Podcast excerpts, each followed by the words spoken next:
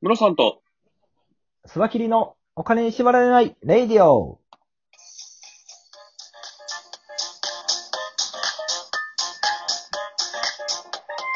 この番組は実業家で営業コンサルタントのムロさんと、スバキリ一味団長のスバキリがお送りするお金と経済のことについて話す番組です。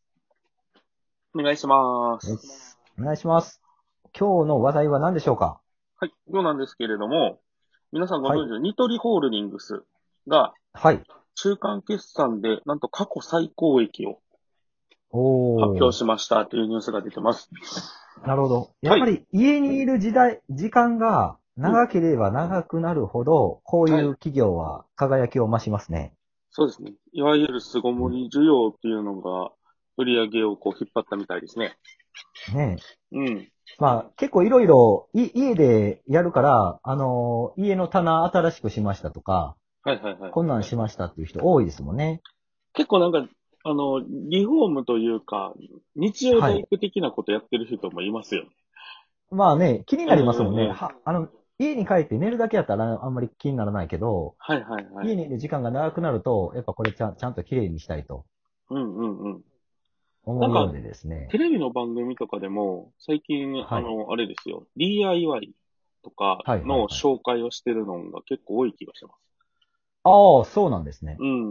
なんかやっぱりそういう、あの、みんなが今、家にいる時間多くなって、そういうものに興味持ちやすいタイミングっていうのはあるのかもしれないですね。なるほど、なるほど。うん、そううんで。しょうね。あのーテレビ番組で見たんですけど、芸人の剣道小林さん。はい。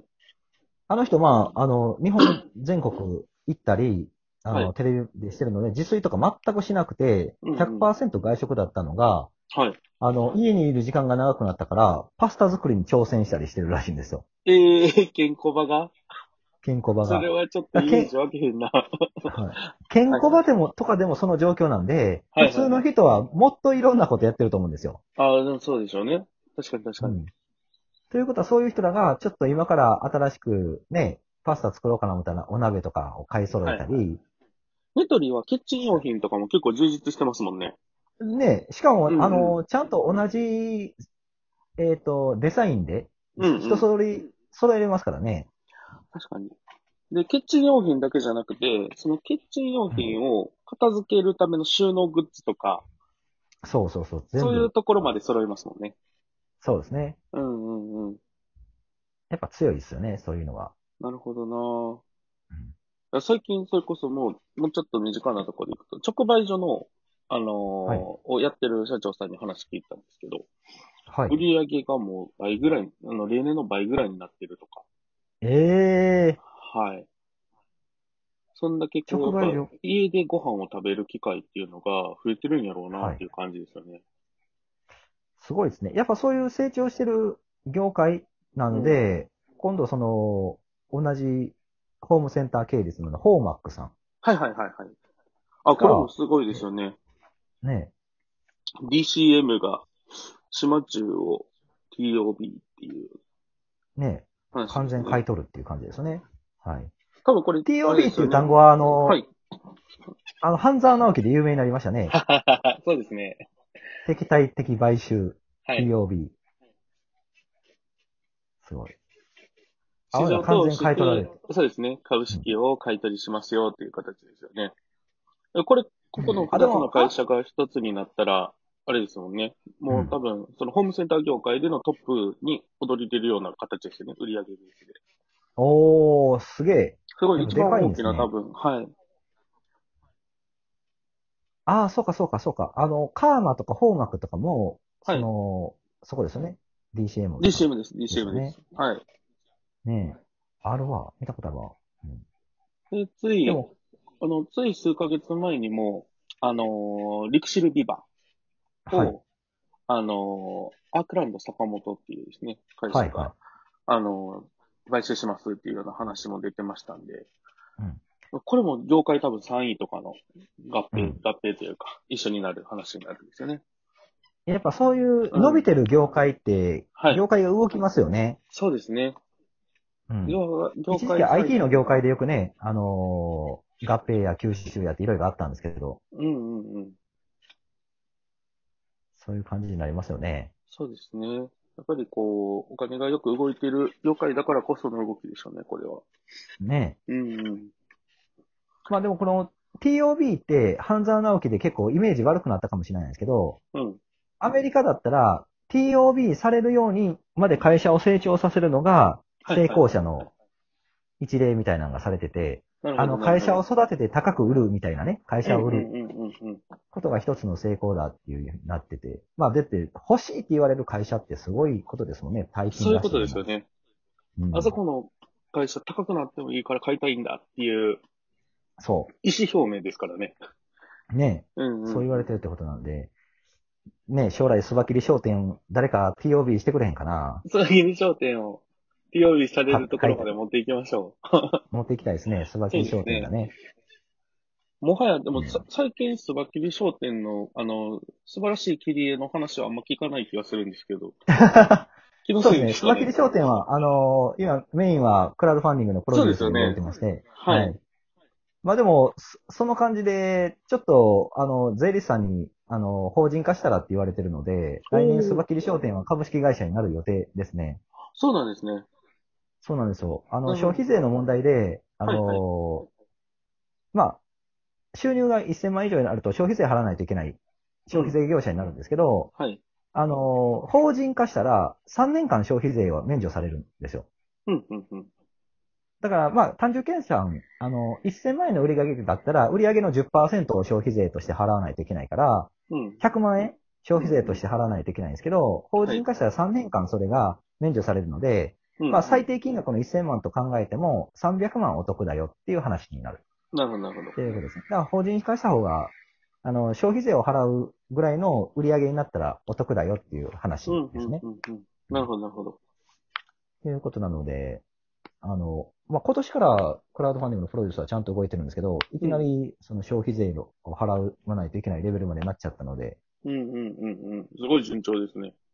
そうなんですよぜ。税理士さんが、その、ほ法人化しろということを進めてきてるっていう状況ですね。なるほど、なるほど。この間あれでもですもんね、ツイッターでも、あの、コメントされてましたもんね。ああ、そうですね。今、そうなん今ですいくらでしたっけ今、今プロデュースされたのが、が、はいが、まあ、合計3000万を超えてる状況ですね。はいはい集まったお金が。はい。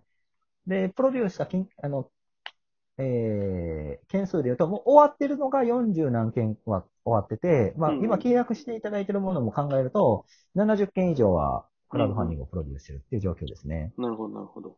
はい。結構な勢い、勢いというか、年間100件やったら3日に1回クラウドファンディングしてることになるんで、そうですよね。すごいな。すごいですよね。はい。